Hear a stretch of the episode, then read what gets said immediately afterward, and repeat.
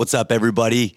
Why don't you tune in to Paydays with On the Bench? I'm Jacob Bardown and the beautiful Oli Postman. And a quick fun fact for you guys if you think about it, a block of cheese is just a loaf of milk.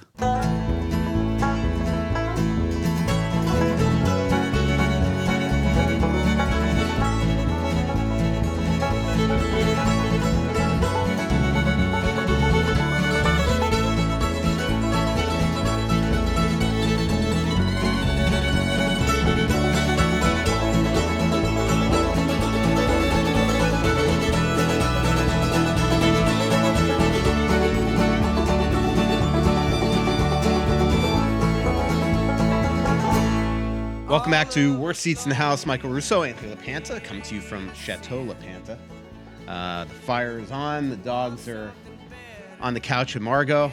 They're locked in to listen to the show. Yeah, exactly, exactly. Big hockey fans. Huge hockey fans. A couple really good games on tonight. Uh, we'll get to hopefully watch a little bit. Early, early practice uh, tomorrow. Our next live show, February 17th. So a week from today. No, a week from, well, a week from today when the podcast comes out. See? I A week that right. from uh, less than a week from when the podcast comes out, a week from when we're recording it. No, the seven today is nine plus seven is sixteen. So the podcast will come out tomorrow. So ten plus seven. It's a week from the day the podcast. Perfect. There we go. You see, I knew that I was getting that right. So it's Brandon. You got to put this out tomorrow. Don't put it out today. So February seventeenth, Tuttles in Hopkins. Uh, it's been a long time since we were there. Last time we were at uh, we were up at Split Rocks. That was absolutely awesome up in uh, Wyoming. Uh, back to Hopkins for February seventeenth, seven p.m.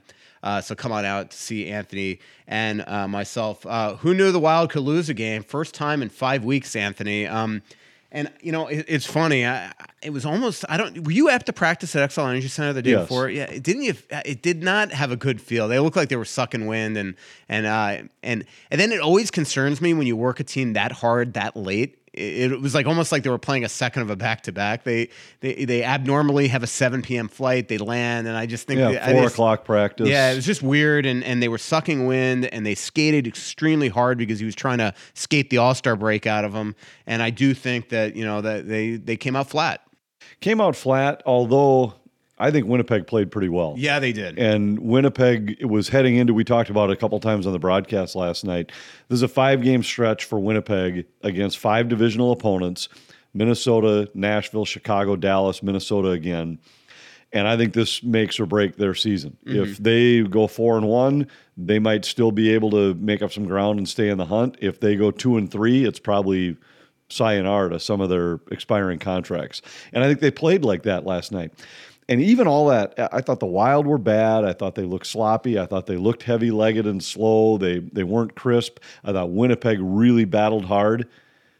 The only goal scored in the game is a flubbed power play Yeah. shot by Mark Scheifele Yeah. on a goofy power play to begin with. And so, for as badly as I thought Minnesota played and as well as I thought Winnipeg pay, played, it was essentially a 0 0 hockey game. Yeah, another great game by Kaapo Kahkonen, and, and you're right. I mean, he was right there to make that save, but because he flubbed it, that's why the goal went in, and we see Right. that so often. And it was goofy that they were even on the power play Yeah. after the double fights to start Yeah. with. So I mean, you had, there was a lot of stuff that led to it, but Yeah. it, it- when you when you reflect back and you say, yeah, I think you know Winnipeg deserved to win, give them credit.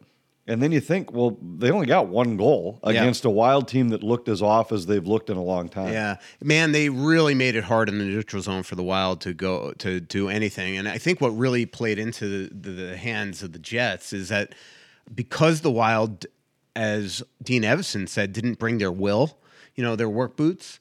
Um, it almost was like they refused to dump the puck because that would have required effort to go get it. They just did not have it as a team yesterday, and they we saw it with the, with three minutes left when when when Dean pulled the goalie. I mean, that's usually an area where the Wild shine.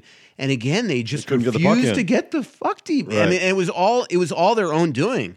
They they had ample opportunities to dump it with Kaprizov, Fiala, all those guys. Yeah, I thought it was a combination of they didn't go to that at any point during the game. They also just were not willing to pay the price to get to the net because I thought Yeah. Hellebuyck looked like he was fighting the puck. Yeah. There were rebounds to be had all night long, and they just never got there. Yeah, if I had a dollar for the amount of time you said juicy rebound last night, because actually I, I didn't go to Winnipeg, so I watched the game, and so uh, it was very obvious that he was leaving rebounds because you were bringing it up a lot, and then you look and rebound sitting there, and the Wild were nowhere to be found, or they were just boxed Right. out. There were a couple shifts I thought the Greenway Foligno Ek line had a couple of shifts where they really tried to change the way the game was being played. They had a shift. I think there were six Mm-hmm. End hits on one shift right Yep. after Foligno and Greenway got out of the penalty box after their fights.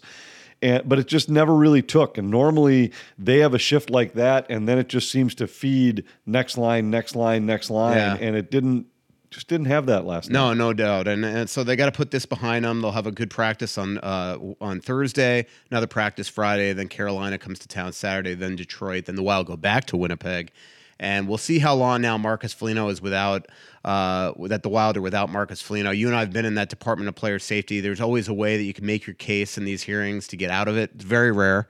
Um, it's rare enough that they can almost tell you the actual instances where that happened. The only one they could remember was Dustin Byfuglien many years ago. when they give you an in-person hearing. Um, yeah, I mean it- when they when they do their own evaluation and they give you a phone hearing, Yep. you know that's different. But when they do the in-person hearing or Zoom these Yep. days, now that's where it's they typically are going to give you something. It's just a matter of how much. So uh, we'll see now what Mark if Marcus can make a case and say and say that what you know they think they see didn't happen and that was a, a you know what it looked like a knee um, to Adam Lowry while he was on the ice and it was just uncharacteristic of our Marcus. I mean. He got his wires crossed. I mean, there's no doubt there was frustration, as you mentioned, with the f- weird power play at the beginning. You know, I think they felt that Marcus was at a minimum interfered with. And then, um, now, so you got to say it's a penalty there. Now Greenway going after Dillon would probably offset things, and then Marcus gets horse collared and instigated By into Lowry, a fight. right. No call there, and the Wild wind up down a man and give up the power play goal that winds up the winning goal. So I think that Marcus was all always frustrated about that, and then um, you know he just absolutely lost his cool there at a bad time in the third period. Yeah, he did, and it was very unlike him. Mm-hmm. We made the comment on the broadcast, like we've seen him in fights where he's had a guy vulnerable And he doesn't do- has yeah. not delivered the fatal blow. And I joked about it. Ask Ryan Carter. You've seen the video of the fight that he had Mm-hmm. with Ryan Carter, where with one punch he basically knocks Cart silly. Yeah. And he has a chance to throw a second punch as Carts is going to the ice. Not only does he not throw the second punch, he basically tries Holds to hold him him up by his jersey to, Yeah. to keep him like afloat. But I thought last night that play, I think you're exactly right. The Dillon hit, I thought was worthy of a penalty. And when Greenway then goes to jump Dillon, and Foligno skates over as if to say, You don't need to fight my battle for Yeah. me. I want this guy. Lowry grabs him by the back of the jersey. And there was plenty of stuff happening where I really felt this is just an obvious even it up. Yeah. Even though you could make the case that Minnesota should have had a power Yeah. play out of it, I thought it was just a no brainer to even it out. And instead, Minnesota winds up short. I actually was flabbergasted. We weren't at the game either. We were calling the game remotely. And I looked and uh, wait, Minnesota only has four guys on the Yeah. ice? I mean, I, I thought if anything, there was going to be a power play for the Wild. Really thought it would be even. And when we look at, we're at the mercy of the in arena stats people. I looked at NHL. I don't know if you were paying attention to it. We we needed to because that was where we were going to get our information. They originally listed it as six minor penalties called on the play. Yeah. So we were They had- totally they had- baffled. They had Jordan Greenway with two fighting majors. and I looked down and I said, well, what in the world? We've got the Wild have four guys on the ice. There have been six minors called. We're trying to hear the in arena announcer to pick it up, and we didn't have great access to it. It was one of several plays in the game where we were really at a loss for Yeah. what was happening. But bottom line is, I think Marcus Foligno did lose his cool. It was very un. Foligno like the way he handled the fight Yeah. there, and it was a strange time to go and fight Lowry. Well, that that was my biggest thing. It's not even that that he loses his cool and it's going to wind up getting suspended. But you're, you're 8:54 left. You're fighting from a goal down. Why are you fighting Lowry to begin with to take yourself out of the game for five minutes and then to do the play at the end? Where you know the linesman's trying to hold him back and the referee's standing over him. So even if you do anything, you're going to get called for something. And now he makes the Wild have to kill a penalty. So it's really one of the first times that we've seen one of the most selfless players on the team put himself, I think, ahead of the team. And I, I think that's just a, a it was a frustrated player. Right. Player. I, I don't know that I'd go so far as to say put himself in front of the team, but he made a bad choice. Yeah. And it was frustration that seeped in without a doubt. I just don't think it was a guy saying, "I don't care if we win or lose the game. Yeah. I want to go settle a personal Right. score." I think he just lost track of what was happening because he was upset and frustrated. Yeah. And, and the pushing and shoving that was happening in front of the bench was really bizarre prior to that because Eriksson Ek took a, got blasted by Wheeler at a time where if you're Winnipeg protecting a one goal lead, the last thing you want is to get involved in all that. Right. That went uncalled. Greenway And by the way, in. Wheeler was not on that original line shift either. So like that was the other thing. He came on the ice, which you know really should have been a penalty at a minimum. and even if it uh, penalty or otherwise, my the point was just that why are they engaging in this? Greenway easily could have been called for a penalty prior to the Foligno Lowry incident, and it was I think two teams that had been playing a, a pretty physical, a gritty game. One team that was desperate, another team that was frustrated, and that's what happens. And we'll see how it goes when they meet again next week because I really think this is one of those stretches of the season where Winnipeg knows that they absolutely have to win or their season's over.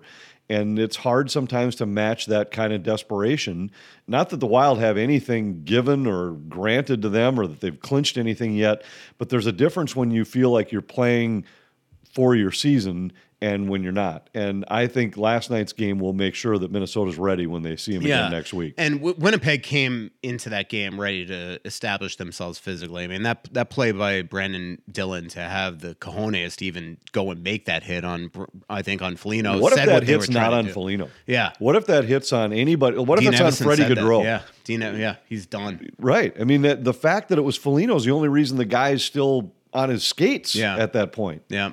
Um, so now, uh, so last night, coincidentally today on my athletic podcast, I was supposed to have George Parros, uh, the the head honcho of the Department of Player Safety that you and I sat with last week when we were in New York City. Um, he was supposed to be on my podcast, and within one minute uh, after the uh, Foligno incident, I got a text asking to reschedule. So I knew that And Foligno was in by trouble. the on the timeline was the Foligno hit that incident that was after the Marchand and yeah, it was about 20 play? minutes later, and, and and that's the thing is it was wasn't just Foligno. There was clearly that Marchand was in trouble, and you know? It's funny because what Marchand did, like he's done a gazillion things worse, but it's because you know it's Mar. Like if somebody else does that, he's probably not even getting suspended. Um, but Marchand goes in there, he punches Jarry, um, and then goes back and swings his stick in Jarry's face. So he now he's got an in person hearing, facing five or more games, and Marchand all game was acting like a and once they determine it to be a, a suspendable offense, now all of his past history comes into play, as we've talked before. I think it's it, we should back up a little bit with the Foligno thing and just say that whatever they decide, I, I just have great trust in those guys that they are they're going to do what they think is right, and Well, and it wouldn't shock yeah. me. I mean, I think what Foligno did is even though he made the case that I wasn't doing it intentionally, it wasn't on purpose, and maybe they'll listen to that, and maybe who he is and the way he plays the game will come into play. But I'd be shocked if he doesn't miss at least a game. Yeah, and and I mean, uh, what concerns me is do they give him three to keep him out of that Winnipeg rematch? I mean, that that you know that would seem like excessive, and I don't know if they look at stuff like that. Like, well, they're playing. They Winnipeg. say they don't, Yeah. so we'll find out. But Um, I, I agree with you. I don't think it's worth. I don't think it's don't think worthy it's of three. Uh, yeah, for, especially for a first-time offender. Um, but also, you know, I put I pointed this out on my other podcast today to show. You know, you and I talk all the time, and sometimes I feel like I'm an apologist for the Department of Player Safety. But you and I have sat in these rooms many, many times, both in in New York City and the Situation Room in Toronto, to show they have no bias. Just coincidentally.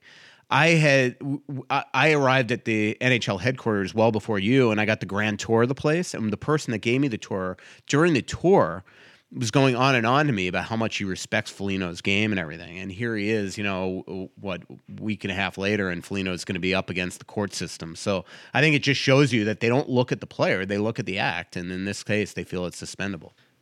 Right, and we'll see what happens. I I think it's I think it's a worthy of a game suspension, maybe two. I don't think it's three. Yeah. I don't always agree with the numbers that they land on, and so I mean, Yeah. I, I I agree with you where you're saying you sound like you feel like you're an apologist for them. I don't think it's that. Nobody's ever. These aren't black and white situations. Nothing is black and white. It's all gray area. If they wind up giving Foligno three games, I'd think it'd be too much. That doesn't mean that they're wrong and that I'm right or anything it else, would or that it's a bias. first- yeah. it's just what they look at when they look at the play. And Yeah.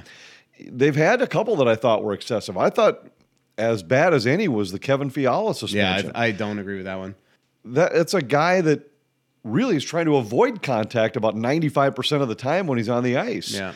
Not a malicious play, not a dirty player. And Wasn't like Granlund suspended once, or was it Granlund? It was like uh, it was like Granlund, Spurgeon, or Bouchard off a face-off play that I didn't even know happened in the game. I gotta look. I this I think it was. Granlund. Yeah, it was bizarre.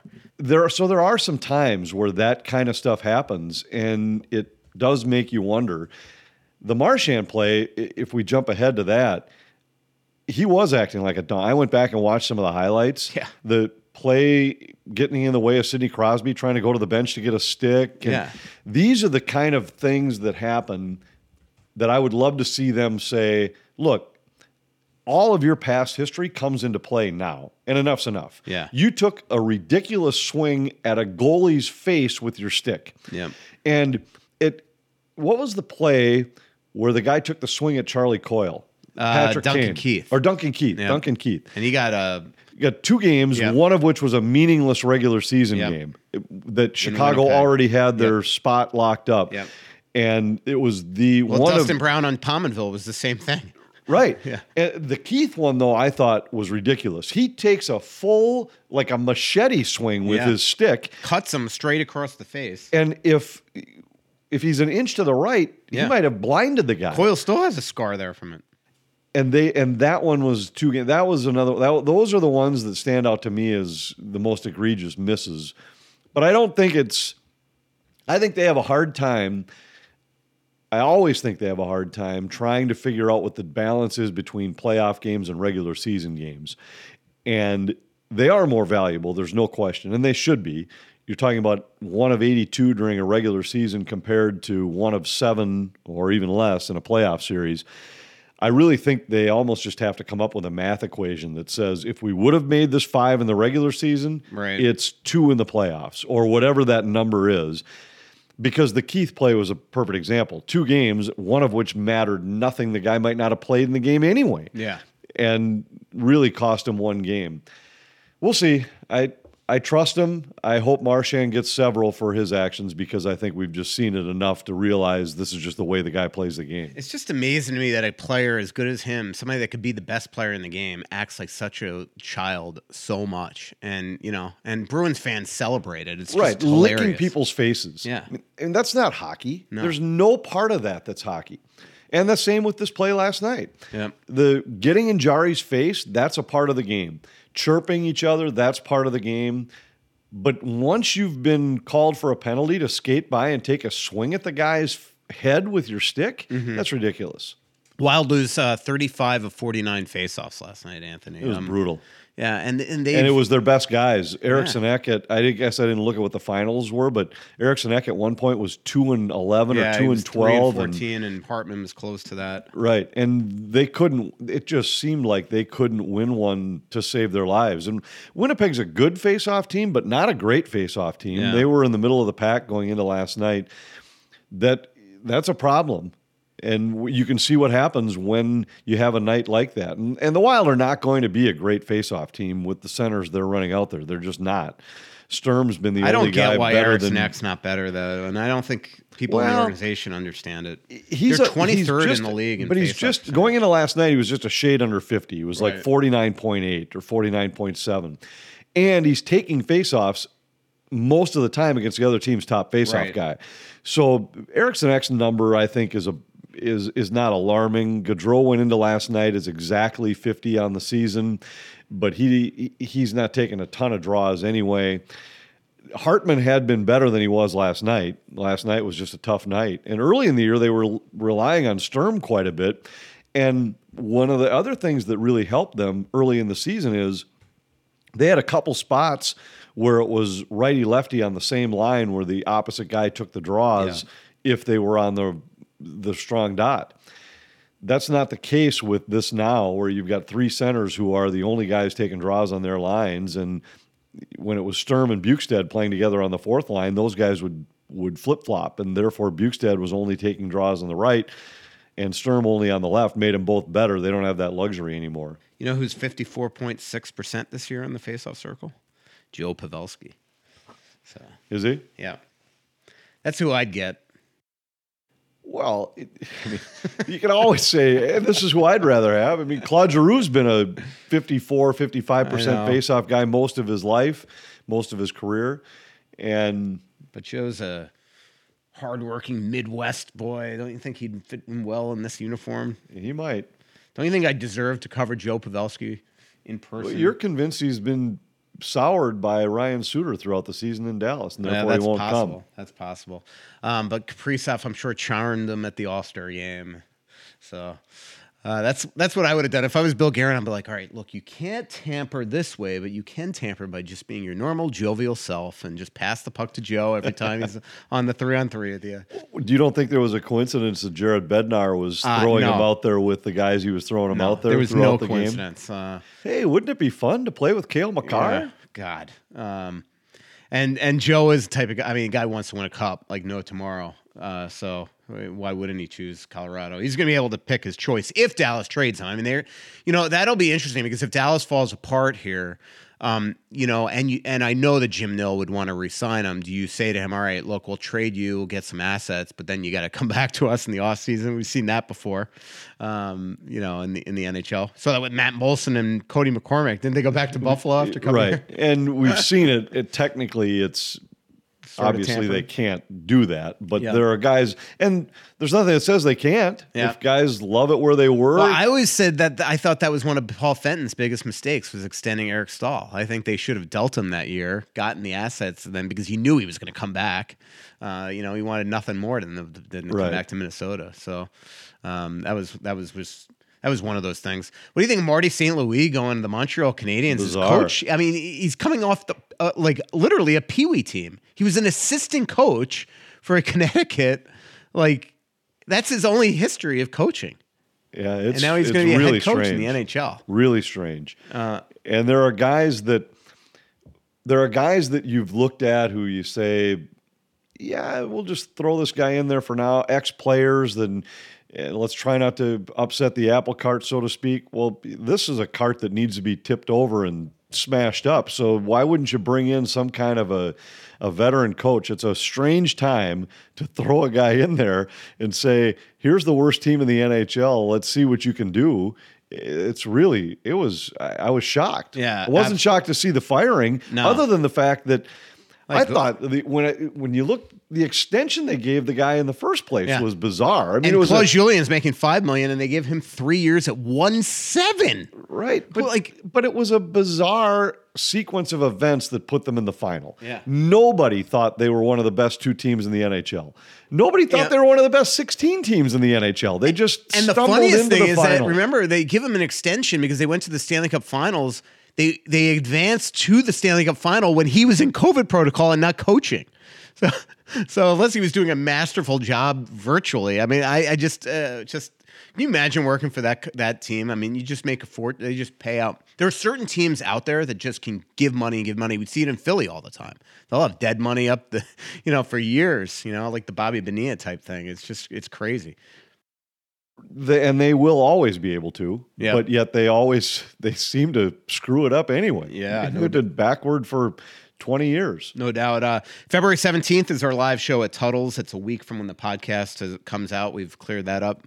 Um, uh, here's a word from Bosch Law Firm. Hey, hockey fans. Jerry Bosch here again from Bosch Law Firm and WorkCompExperts.com. If you're injured at work, it's never too soon to contact the lawyers and awesome staff at Bosch Law Firm. We'll answer all your questions, help you set up your work comp claim, and help you select professionals who will be there to help you, not the insurance company. And with almost 30 years of litigation experience, if your benefits are denied, we'll fight to get you paid. Bosch Law Firm. The call's always free and there's never a fee unless we obtain benefits on your behalf. Call or text us at 651 333 8300 or visit us at workcompexperts.com. Anthony, I've been at TRIA all week because of some back and hip issues. I saw Dr. Styles the other day. Uh, he's a, got the Midas touch with the uh, spinal injections. That guy, I would go there every day for one of those things just for the fun. I've had a cortisone It's like a shot magic from Dr. shot. Styles, Dr. Styles Yeah. in my back and the nerves in Yeah, my back a couple years ago. Uh, Unfortunately, it's worn off right now, and I'm back into pain. But I saw Dr. Mullaney today, their spinal doctor.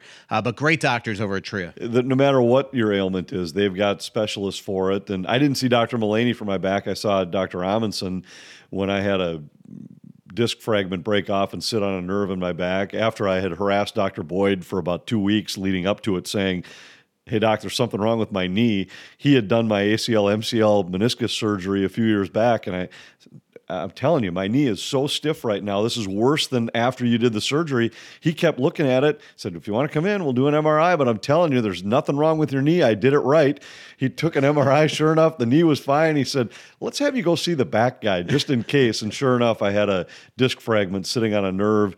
So Dr. Robinson diagnosed it. Dr. Stiles did the cortisone shot as he did for you to, and for me, it worked miracles. It went away by the end of the summer. I was good to go and everything was great. No matter what your ailment is, though, they've got the right guy for it. They've got the specialist for it. It'll get you back to normal life as fast as you can. It's Tria Orthopedic. It's the place to go. And it, yours is going to work. I mean, you just you had your cortisone shot like Monday. Monday, so you got to give it. Yeah. it's like three, four, five days sometimes before Yeah, that's what in. they said today. Um, and uh, I know def- that it's hard for you to just relax and trust and be patient, but it'll happen. Especially like when you're trying to write a game story last night, you got to get up like every five minutes just to stretch out your back. I should have been done with that thing at like 11:30. I'm still working on it at like 12:30 because I was in such uh, pain. And by the way, if you have a back injury and you're gaining a bunch of weight, I know where you can go to lose that weight. The holidays have come and gone, and despite your best intentions, so is your motivation to lose weight. I know I've been there, but don't despair because my friends over at Profile have a solution for you. Profile makes losing weight easy, designed by doctors to take the guesswork out of weight loss. Profile has helped thousands of people like myself, and they can help you too. It's a great time to get started. Join Profile in February and save up to 30% off your membership. An unbelievable deal. Visit profileplan.com slash Twin Cities and launch your transformation today. Tell them that Russo sent you. That's profileplan.com slash Twin Cities. So I, when I walk into Tria the other day, Anthony, they have this huge jer- autographed jersey of Zach Parise hanging up with this old Star Tribune article that is uh, that is like you know taped to it. It's like yellowing that type of thing. So I go over to look at it because I'm like, it's got to be my byline, right? And I go and I read the lead, okay.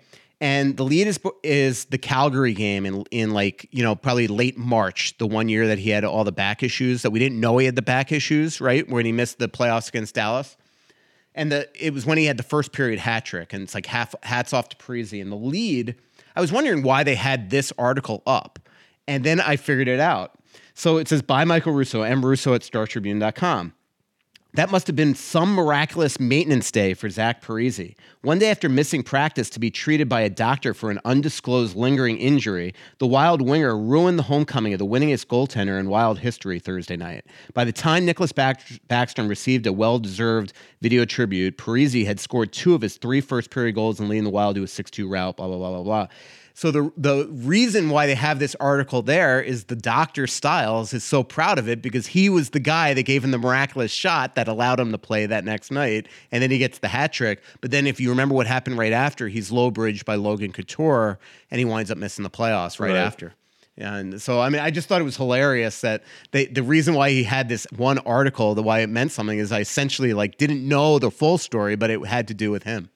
And he told me that story Yeah. when I while he was doing the injection in my back, and as I'm laying on my stomach, I was like, "How about you tell me the story after you shoot the needle into my nerve in my back? Because you just told me a minute ago, like you've got to be precise with this, and they had all kinds of lights setting up targets and grids on my back, Yeah. and but he a great guy, and those guys they're they are so good. He is- he is a good dude. and and all of them are. Yeah. They're, we've talked about some of these doctors before. You and I have shared dinner and wine with Dr. Boyd on the road a couple times, and he sits next to me when he flies with the team. And I've had many chats with him over the years. It's just they are they're great guys, number one, but they are also just they're unbelievable Yeah. at what they do. And the Wild you have been really lucky yeah. to have those guys So- as their partners from Uh, the beginning. I'll t- I mean, not to you know go into my whole story, but this happened like a couple Wednesdays ago, the night before that we went to um, to um, New York City, and uh, I was doing that Cam Talbot podcast, and honestly,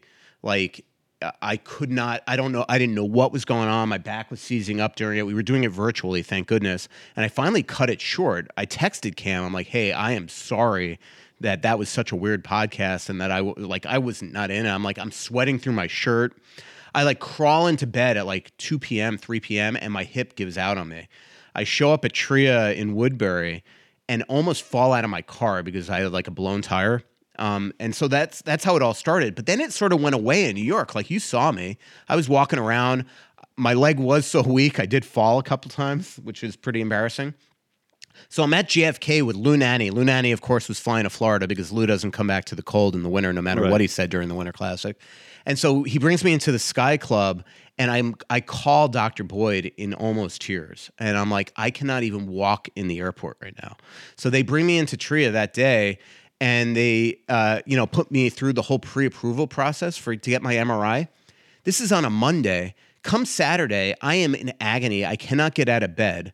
And I still am pending for my pre approval for the MRI. I finally call Tria and I'm like, I don't care if I got to pay for this MRI and fight it on the back end. I got to get an MRI today. Like, I cannot, something is going on. I'm ready to like put myself in a hospital. Um, I mean, it was unbelievable. And uh, I finally went in for the MRI. Dr. Knoll saw me at Tria, and he looked at the MRI results, and he got me in for the injection two days later. And I got the like double whammy from Dr. Styles. So I got the full treatment from Tria.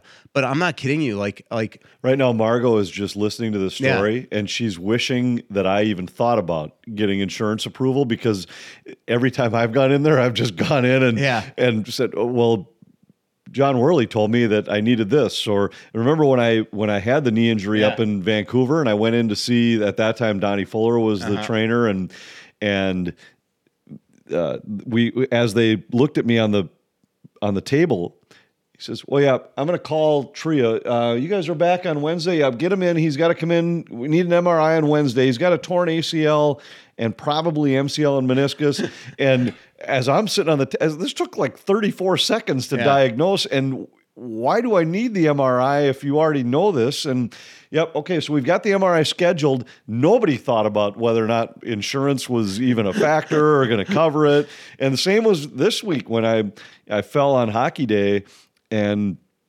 banged up my what I thought was my back turned out to be my ribs on my side. And it was a week later when we were in New York I went to see John Worley at the rink because the night before I had had the worst night. It was so it was a week after the event. And I said this is crazy. The it was sore for the last few days. Last night was ridiculous. I couldn't sleep. I couldn't he said yeah that makes sense. You probably have a couple broken ribs.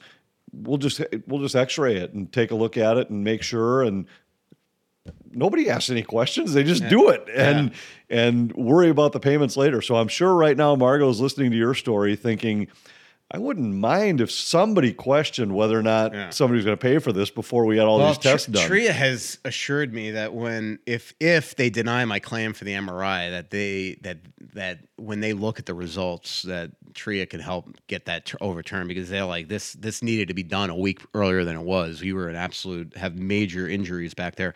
You want to hear something else that's funny? So I go to get my MRI in Burnsville, and I walk into the clinic, and guy you know walks me in there and um and then I go and take the MRI and they're like they put the headphones on. They're like all right Pandora what type of radio do you want? And I go Trampled by Turtles radio I thought you were going to say gotta- I'd like to listen to the Worst Seats in the House podcast. yeah, so I got to be the only person that's ever asked for Trampled by Turtles radio. And then, so anyway, after my MRI, the guy's walking me back to the room, and the guy goes to me, "By the way, I'm a big fan."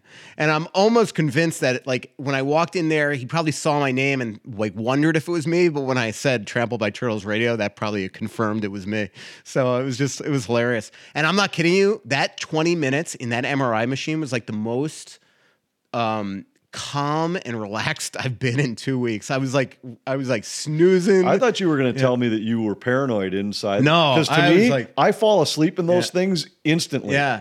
I'm not kidding you. The other thing about the MRI too is, you know, like when you bring your car in, that's like you have some trouble with your car and you bring it in and they can't find it, like it's not going on. Then that was my biggest concern in the MRI machine is that I was so relaxed in there. It was honestly the first time in like a week and a half that my like hip and back weren't spasming, and I started then work myself up in this machine. Like, what if it's they're not going to see what my issue is because suddenly I've like miraculously healed while lying on this table, and luckily uh, they were able to see on the MRI that I've got like you know no spine anymore.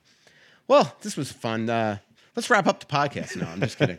Um, what else you want to talk about? We do have a bunch of Twitter questions that I have not gone through yet. Um, Well, I think the one somebody thing- wants you to write a cookbook. Carp and Dylan.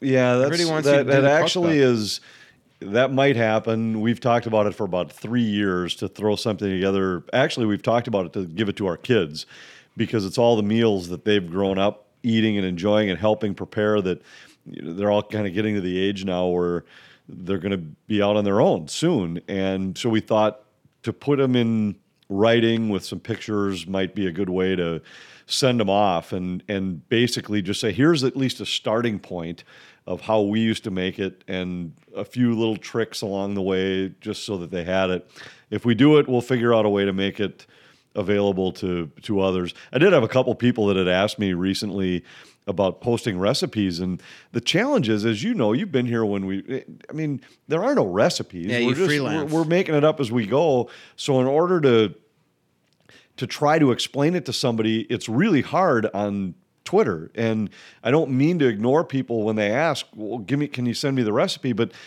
well, I throw a little bit of basil in there and about a little bit more pepper than basil and a little less garlic than salt. And, and then when you try and explain to them what it should look like when you flip it or you know, when you know it's done or any of that kind of stuff, it's really hard to explain. But I we'll try, and I'm going to try and jot some of these things down as we go. The next time you make it, just write down the amounts so that you at least have something that you can share with people. And you know, I mean, I'm I'm glad. I'm I love the fact that people enjoy watching it because it's such a big part of our life. We enjoy it so much, and family dinners, Sunday dinners are so much more than the food. It's the time and the prep, but.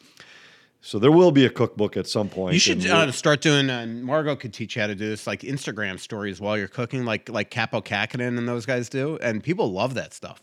I just posted an Instagram story for the first time, or added something to my story. I don't. I, I use Instagram to just post pictures, but I haven't. I'm not a real.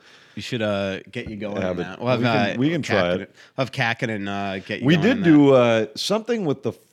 I think at that point we were probably still Fox, but the Bally Sports North guys wanted to do something with Christmas meal prep. I think we did it last year, maybe where we did a few updates to show what we were making and how we were making it, and it was well received. But it's there's a lot that goes into it that's make it up as you go along. And trust me, we've had some uh, learn by failure over the years too. So it isn't like it always turns out perfectly. We've had a few that have have missed. Whatever you do in the cookbook, you got to put what you would pair it in terms of wine too. I think. Oh, absolutely. enjoy that. Well, and that's those are the kind of things that we wanted to share with our kids. Were was not only that, but when you go to the store, what are you looking for when you're looking for steak or seafood or vegetables and what's ripe, what's not, what's ready, what's not, what how do you ripen it? How do you know that the the peppers are great or the onions are proper, any of that kind of stuff. And those are the little kind of things that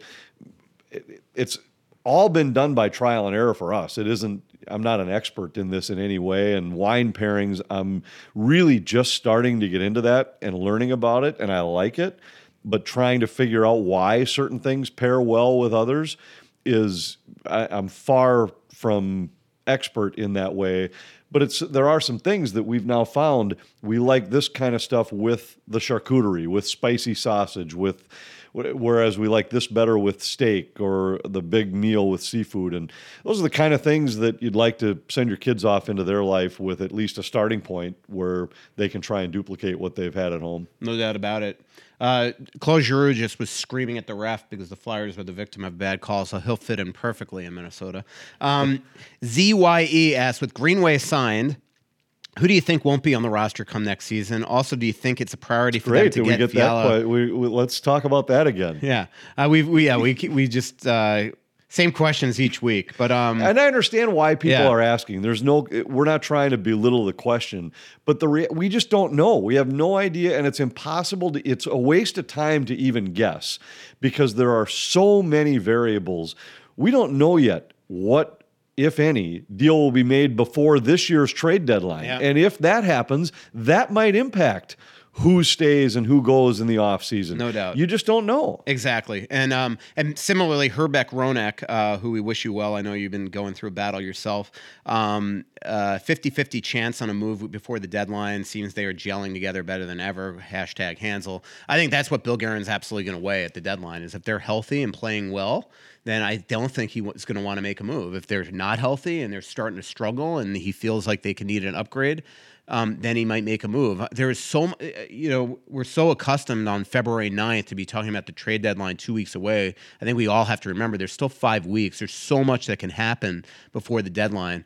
Um, so I, I think that it's hard to just gauge right now. I just think it's premature, which is why on Friday, of course, I'm going to speculate. Well, If I could sit tomorrow to write the article, You always like to speculate. And I always like to just wait until it's done and then take a look at it. That's the difference between you and I. But it's part of it's your job. I mean, that's that's what you have to do. And everybody always t- looks back and points at the Hanzal trade. And the Hanzal trade was a miss. It was a failure and it was flawed from the beginning. And it all started from being too specific about what's it going to take to, beat, beat the Chicago. Chicago Blackhawks.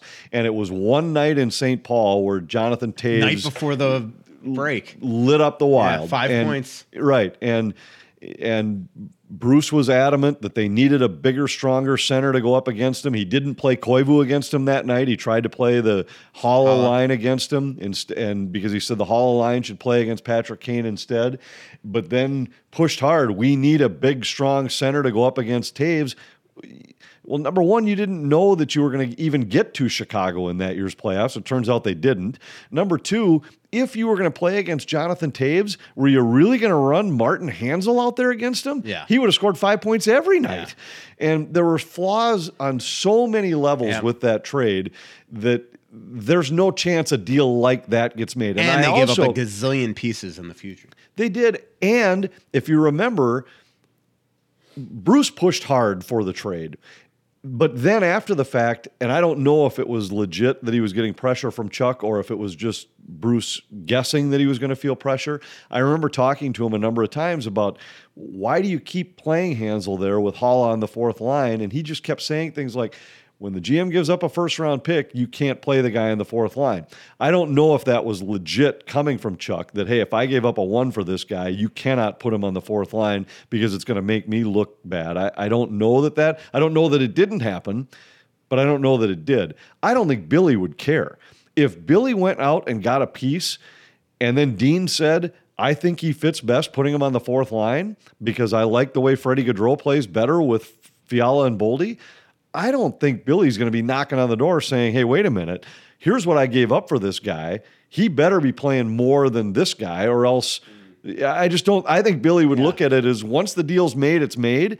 Now put the best four Yeah. lines out there that you can play. Unless it's a top top center, obviously, like a like a you know. But but that but, but, that, I but think, if he but I don't think he would do it based on what he gave up in the trade. Right. I think it would be Yeah. Do you and I think he'd go to Dean and Yeah. say if we get this guy, do you think he fits with what we're trying to fill? Mm-hmm. And if you do, then we'll pull the trigger and let's throw him in there. Once you make the trade, let's say let's just say hypothetically it's Joe Pavelski because it's a name you mentioned earlier. And let's say Pavelski comes and for whatever reason it just doesn't work with he and those two guys. I just don't think you would force him into that spot even if you were watching it fail. I don't think it would fail. I think he would be he'd be a great addition if you were able to pull it off. Let's just say it's center named Bill Jones that you trade and he goes into that spot.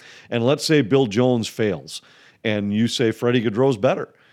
Even though you took a swing in the trade, I, that's what I'm saying. I don't think Billy would then say, "Hey, this is the guy I acquired in a trade." He has to play there, even if you think he's failing. Yep, I, I hear you. Let's talk a little bit more about that in a second. Um, but you know, winter has hit us uh, a little later this year, and you know what comes with winter? It's dry air. Well, make sure you are keeping the air in your home moisturized during these dry seasons with whole home humidifier from Aquarius. Prevent dry skin, dry eyes, sore throats, and protect wood floors and cabinets. My friends over at Aquarius Home Services offer free estimates. With your comfort and safety as a top priority, one of their trusted HVAC experts will visit your home, discuss your needs, and provide options that make sense for you and your home. Aquarius believes in the earning the right to be recommended, which is why I always recommend them.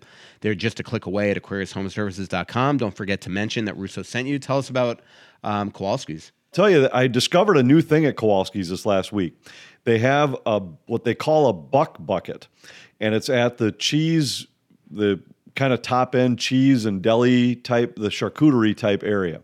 But they had this little package of uh, Bella Santori cheese, which is a cheese that we always have, and we often go with the espresso crust. Or this one was soaked in cognac.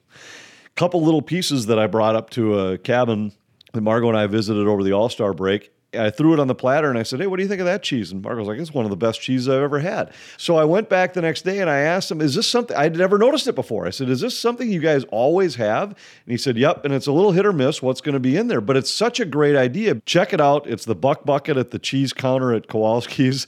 I think it's one of the, it's a great idea. I love it. And it's it was a perfect way to sample some exquisite cheese. Check it out at Kowalski's man, Mikey O needs a buck bucket right now. That was one awful goal, and he looks like he's going to throw up on the bench. Um, everything is about to change. If you've been watching the news, you know that interest rates are likely to rise several times in 2022. That means the time to sell your home is now. Buyers want to buy before rates go up, so they're highly motivated. And if you're holding out because you can't find a place to move to next, well, Kris Lindahl Real Estate has the perfect solution to help you. It's their guaranteed offer program. Guaranteed offer means you can sell now while your equity is high, then pick your closing dates so you have more time to buy while interest rates are at historic lows. Bottom line, when interest rates rise, selling opportunities fade. Now is the perfect time to sell your current home and find your new one. But the window is closing fast. By this time next year, don't regret sitting on the sidelines while others perfectly time the real estate market. Act now and take advantage of this unique and once in a lifetime opportunity. Join thousands of other homeowners who have already received a guaranteed offer by visiting krislindahl.com today. That's krislindahl.com. Some terms and conditions apply. And here's a word from Minnesota Propane Association. The Scherer family enjoys spending a lot of time outside. Hence, we care what goes into our environment. That's why we support propane, the energy for everyone. Did you know that propane produces fewer greenhouse gas emissions than electricity generated on the US grid? Propane's emissions are 43% fewer. That's a lot. Propane is clean, dependable, and affordable. Plus, it's produced right here in the USA. Let's all do our part to reduce emissions from our homes, cabins, and businesses by choosing propane, the right energy right now. To learn more about propane, the energy for everyone, go to propane.com. Back here, worst seats in the house. Michael Russo, Anthony LaPanta. February 17th at Tuttle's is our next live podcast. Hope to see you all there. Let's talk a little bit more about the trade deadline, Anthony, because we haven't done that in the last 25 episodes. Um, um, I will say that uh, when I do some digging right now, I, you know, like I am under the impression that because this wild team, like Scott Wheeler just did his prospect uh, uh, 32 teams and he had the Wild as the third best prospect pool in the league. And so my feeling is is that like when you have that many prospects and there's so many guys here signed long term, they can't all play here. You're eventually going to have to use some of them as currency. Um, that now might be the time to look at a couple of those guys and try to trade some of those prospects to get one of these rental centers. Um, but I will say when I when I get uh, talk to people inside the organization, I do think that Bill Guerin is not thinking that way. I think he does not want to give up his first round pick, and I don't think he wants to give up any prospects other than maybe second and third tier guys. And so, because there are going to be so many guys, so many teams after a short number of centers, I just think it's going to be awfully hard for the Wild to make the move. Now, I do think that he'd be willing to give up his second round pick because the Wild are going to get a compensatory pick for not signing Filip Johansson, most likely but I don't think there's any appetite, even with their prospect pool as deep as it is right now, to give up their first. Um, you know, to give up a, a, you know, one of their, you know, they've got five really good quality prospect defensemen that you can give up. They've got a bunch of forwards, but I don't think that he really wants to go that route. I'm not sure I would either. I don't to give up a one and a prospect for A guy that a, is guy gonna be here for a month and a half, Right, Maybe that- three that- if you win the cup. that, and either way, that's I think that's just a big it's a big price tag, and you're talking about a team that well we look at it and say what if you had one more center where you could bump Freddie Gaudreau's the guy we always talk about. You bump him down into what's probably a more suited role for him. He's been a really good player for Minnesota. He'd be a great guy on most teams' third and fourth lines. He's probably just playing one notch higher than than in an ideal spot as a second line center. But he's been pretty good with Fiala and Boldy, and those two guys, they are have a little bit of a tendency to turn the puck over. So having a responsible guy in between them isn't the worst thing in the world. So to just replace that and upgrade from Gaudreau to somebody better, to somebody else that in theory would be better, I'm not sure that's worth a one and a prospect. Mm-hmm. Excuse me. So I don't know. I, I I haven't really talked to Billy about it. I haven't talked to scouts this year as often as I normally do about the upcoming draft. I don't know if you've had many conversations with guys about the depth in this really in this next draft. Where in the previous years I've had a we've had a better idea, at least I have, on how what they expected in the next draft. So I, I don't really know how deep people are thinking the first round might be. But let's also keep in mind Minnesota's number one pick isn't likely to be a blue chip type pick. We're talking about a team that right now is fourth or fifth in the league.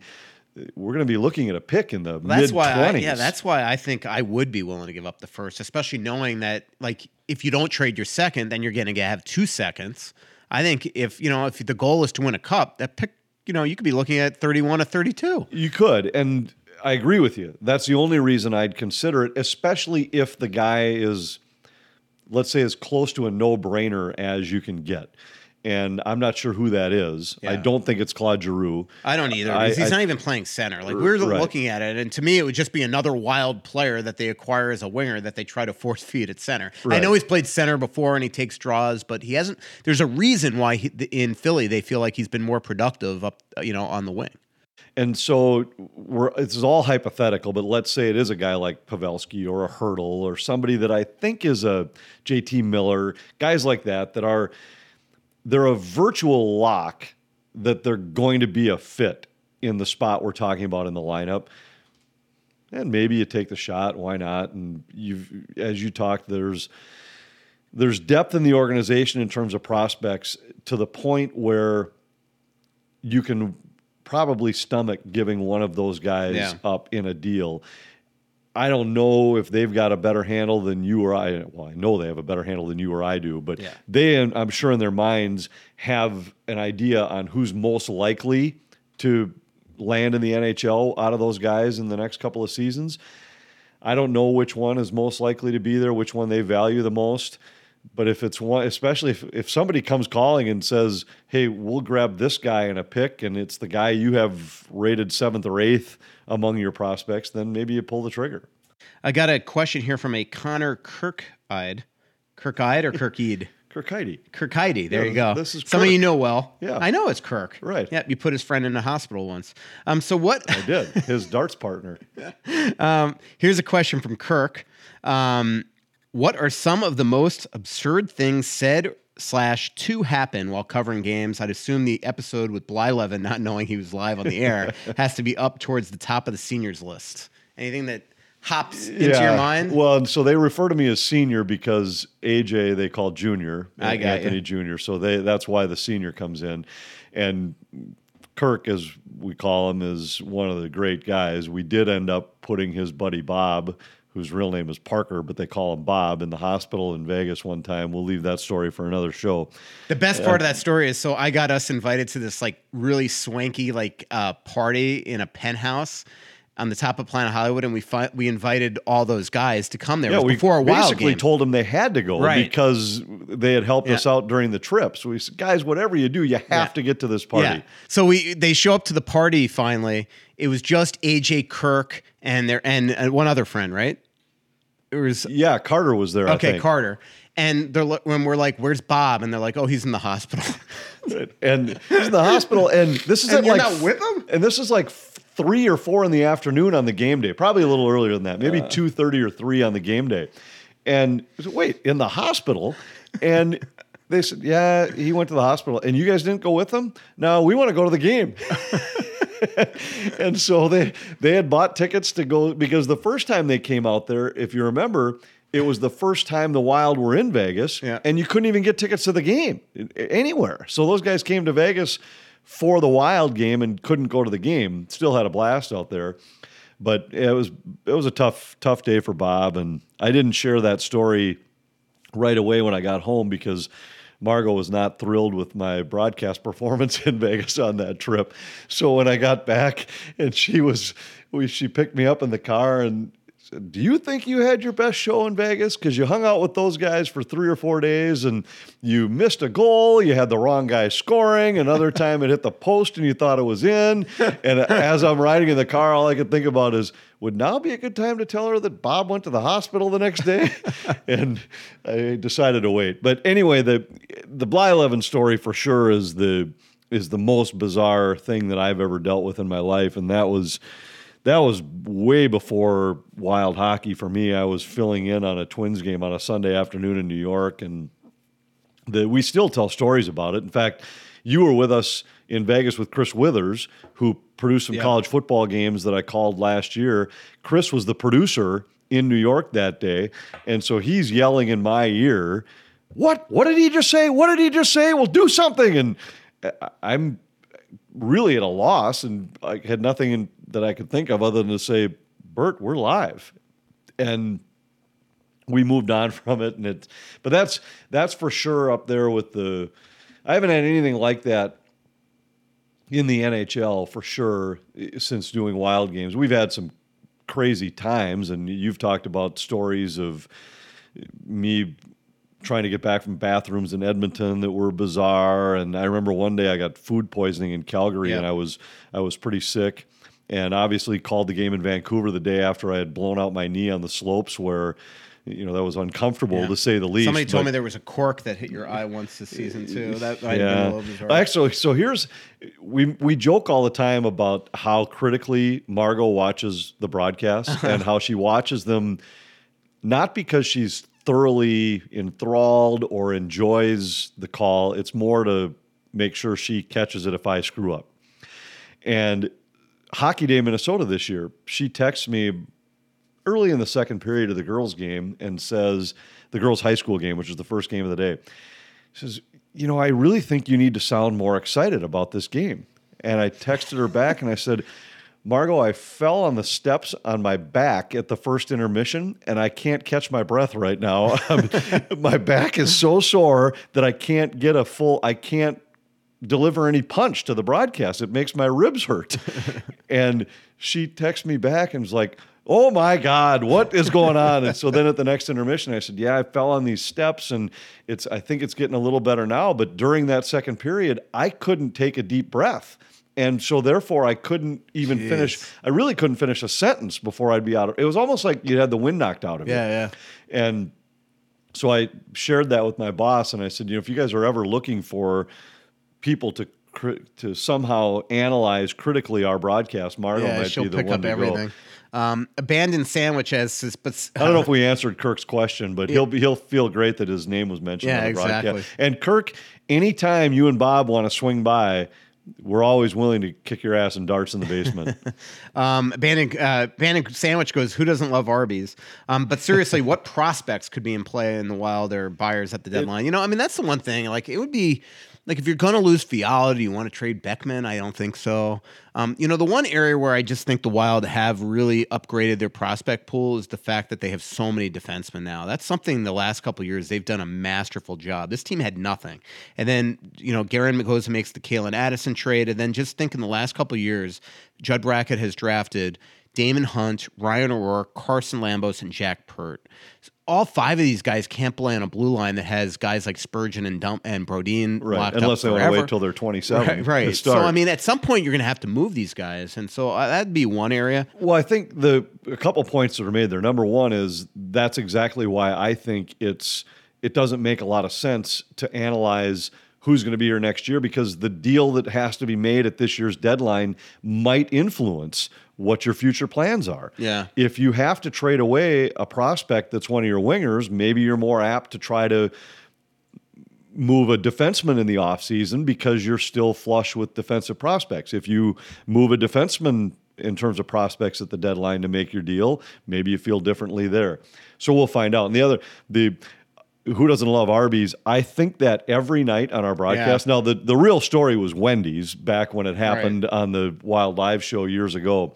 But every time that our producer gets in my ear and says, read the Brand Connect promo for Arby's, in my mind, when we come out of the commercial, every time it runs through my mind. Who doesn't love Arby's? Yeah. And the other one that runs through my mind is it feels like an Arby's night from which is what started a few games back. We had a bunch of Seinfeld res- references in a show Yeah. just for that reason because you remember the David Puddy got promoted to salesman and Yep. so we went felt like an Arby's night. Yeah. I had the roast beef. Yeah. And so when we come out of that commercial, I think one of those two things every time either felt like an Arby's night or who doesn't love Arby's. Um, Jackson asks, "Is your back injury the same thing that happened to Zach? Uh, similar. Um, I think his was a little more advanced. He had some bone issues there that was not going to fix itself. They're hoping that mine can. But I will And say, you Zach's- haven't been cross checked in the back well, that's the thing. Uh, Zach got hurt being a hockey star. I got hurt being just sitting on my ass for thirty years. Um, you know, a lot of a lot of uncomfortable airplane seats and sitting at my desk. And you know, the one thing I realized in Chicago when I was just absolutely on fire is just how bad sitting in a press box is. Even you know, you're constantly leaning forward to see the ice, and I just think it's years of wear and tear. Um, but I will say Zach was extremely um, the last week encouraging uh, that that uh, with the doctors that I was seeing, he both he had style Styles and Mulaney. So uh, I mean, uh, just coincidental that I had the same doctors, and he uh, he let me know that this was going to help. Coincidentally, we have a question asking for a recipe, so I figured we might as well answer it. A guy Okay. said he just was given a seven pound rib roast as a gift, which I got to find friends like that if that's the kind of gift you're getting, and asked if we had a recipe to share. Uh, We, I've only made a couple of these lately. The the prime rib we had over the holidays was great, and the it depends on your oven. But here's a, just a real simple recipe. I'd keep your seasoning simple. Go salt, maybe pepper or peppercorns, and a little garlic. I like, but then cook it for just a little bit. Like maybe if it's seven pounds, I'd say maybe 20 minutes or so at a really high temp, like five, 500, 525 maybe. Turn it halfway through that time just to get it a good crust on the outside. Then turn your oven way down and slow cook it. Like throw, turn your oven down to somewhere I'd say 175, 200 maybe, and then plan to let it cook for two, two and a half hours. Use a meat thermometer eh, to get it to the the right amount of doneness. Maybe one, I'd say 120, 115, 125 probably somewhere in that neighborhood. Get it out of the oven. I'm not a big fan of letting it rest. I like to cut it pretty quickly, and I think if you rest, it has a tendency to dry out. So. Give that a shot and let me know how it goes. Uh, Austin Lundeen asks, uh, Lundeen spelled L U N D E E N, so not related to the Burnsville Lundeen brothers, uh, the great Mike and Matt Lundeen. Uh, Austin Lundeen asks, um, who's going to get more wine drunk on the upcoming Europe trip? I'm thinking, what, Gianni, Ariana, Margot? Actually, there will. I think there are going to be a LaPanta few clan. LaPantas that are going to make the trip, and We're going to Czechia, we're going to Budapest, we're going to Budapest, Vienna. Prague, and Vienna. Yeah, yeah. Um, so, And uh, it'll be great. Bratislava. Now, in those in those cities, it might be less wine and more beer. We've been known to then kind of veer back to vino and vodka, coffee for sure. So, well, I'm just going to say, Definitely, I uh, hope I hear Hungary is a coffee haven, so that's what we're doing. And we're gonna just everybody. If you come on our trip, we're going coffee hopping. Well, and we'll say that we'll find maybe it'll be one of our traveling party that'll be the most wine drunk on the trip. We'll see. DefinedDestinations.com if you're interested in that trip in mid July. Uh, definitely not. David asks, "What's the perfect Super Bowl snack food?" Anthony. Normally we go chili and have a big chili party on the Super Bowl when we're home and we've been about 50-50 here in recent years with being home for the Super Bowl, home and off. This year we are home and off. So normally we're going to go chili and when we do the chili, we don't have a lot of snack foods. The chili keeps everybody well fed. So if we do it on Sunday, which I probably should make up my mind on that since we're approaching the the big game. You're around on Sunday. Want to come over and have chili and watch the game? Um, I actually was invited to a, a friend's house, so I might head over there. But maybe I'll come here after. A friend. That's I got to get inside. Um, I'm just going through the last Twitter questions to see if there's anything else. Um, Kurt Harvey Williams goes, "Hi, Michael. What got you into writing and/or sports writing? Did you know at an early age you wanted to be a sports scribe? Actually, I've told this story before. I wanted to be a sports broadcaster. I wanted to be a play-by-play guy like Anthony.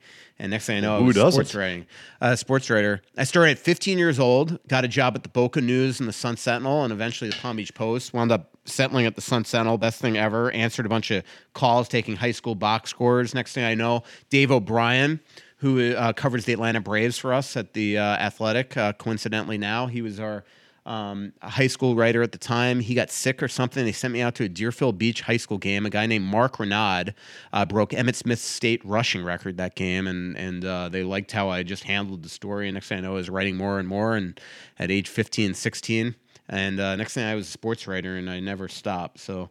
Um, pretty pretty cool life pre Twitter.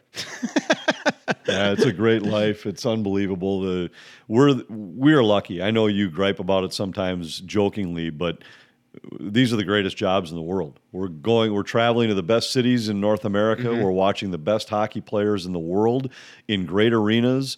It's we are very fortunate to have the jobs we have. Rupi Roope Hintz fan account asked favorite arena press box. What's yours? I love Madison Square Garden. Madison Square Garden is good. It's the sight lines are good, even though we're way up. The sight lines Yeah, are we're good. on the ru- we're on the roof. We're It's literally neat. touching the roof Yeah. from our from our spot, tenth floor.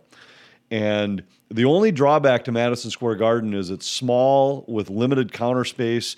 And to use the restroom, you have to walk Yeah. quite a ways out. In they turned a women's restroom into a media restroom down the hallway, so that that's a little bit. from- Arizona's cool. Uh, I don't I like love Arizona, Arizona. at all. The, for- For, me, the best broadcast position is in Montreal. Mm-hmm. Calgary is really good, but it's you have to go out into the crowd to use the restroom. But in terms of the sight line, it's really good. Yeah. So for me, there's two things: it's sight line, and then do you have a, enough space? I've always been amazed that people put together these press boxes and then they put a counter together that in the, I don't know if it's the same for the writers, but for us it might be like 12 inches deep.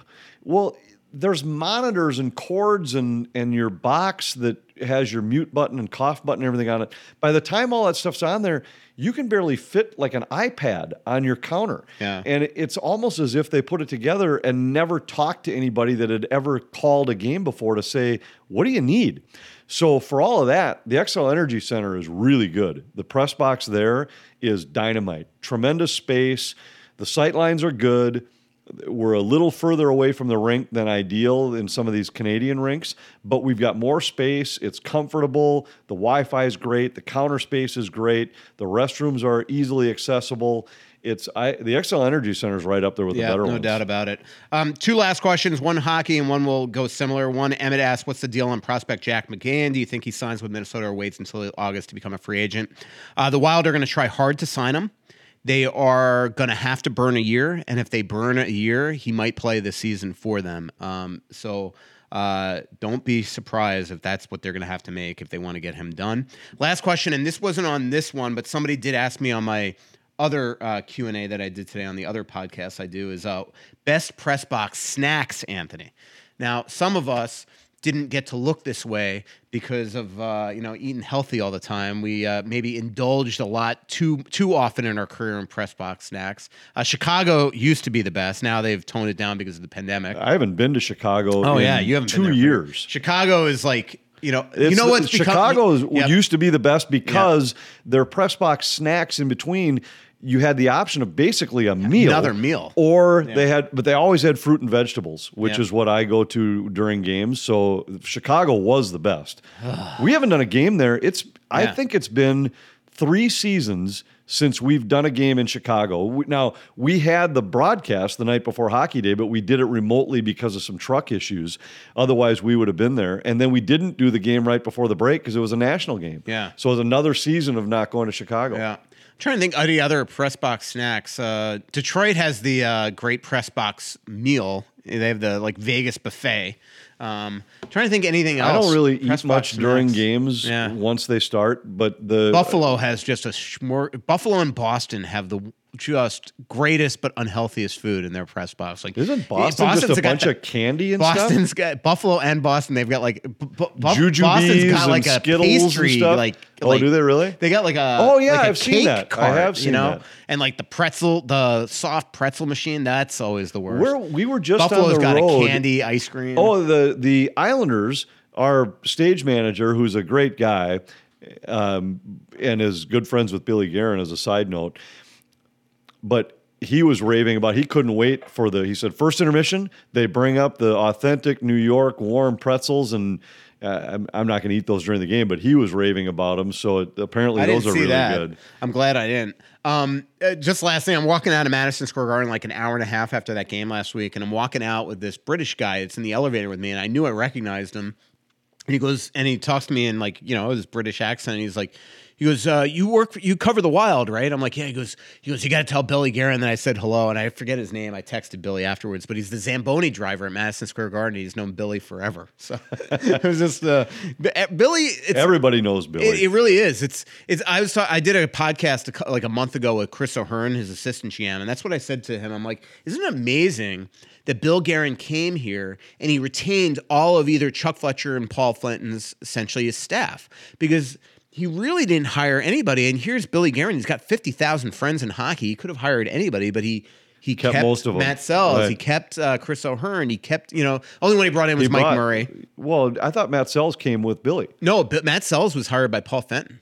And um, you know, kept Darby and, and Matt Hendricks. You know, Matt Darby was previous. Darby, not sorry, Brad Bombardier was Chuck Fletcher. Matt Hendricks was hired by Paul Fenton. So the only one he brought in was Mike Murray, who uh, you know he's known for a long time. And then he brought in his senior advisors Randy Sexton and and um, and Ray Shero.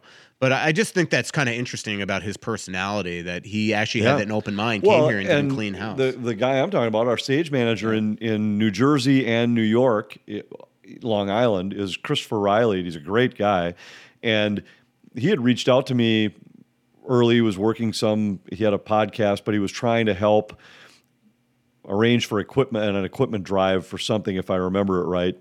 And he said, "Well, Billy Guerin's a friend of mine. Tell him I said hello." Uh-huh. And sometimes you think. All right. Well. Yeah. I'll say hello. And I, I mentioned it to Billy. Said, "Oh, Riles is a great guy." When we were there, you saw him when he. I think you were up in the Yeah, booth I- with I us. did TV that and night. Billy came walking in, Yeah. and you know, hey, Riles, how's it going? And I mean, it's crazy. He's got That's when I said to connections Bill like right that before he left. I'm like, everywhere. I'm like, stick around. I'm gonna tell everybody who you're trading for. that was, that was. Uh, he's like, all right, I'm out of here.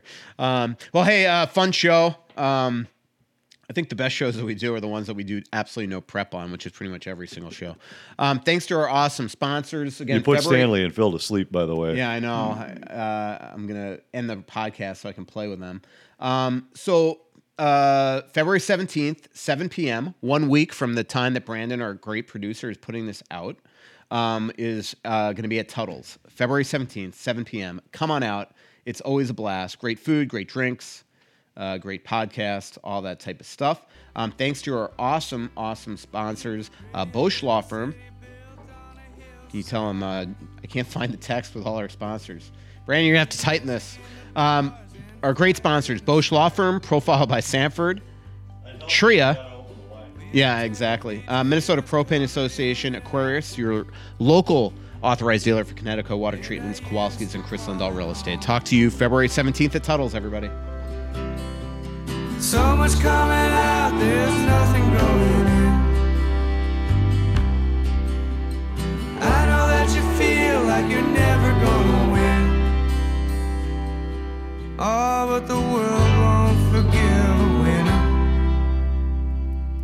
The best part of that story is so I got us invited to this like really swanky like uh, party in a penthouse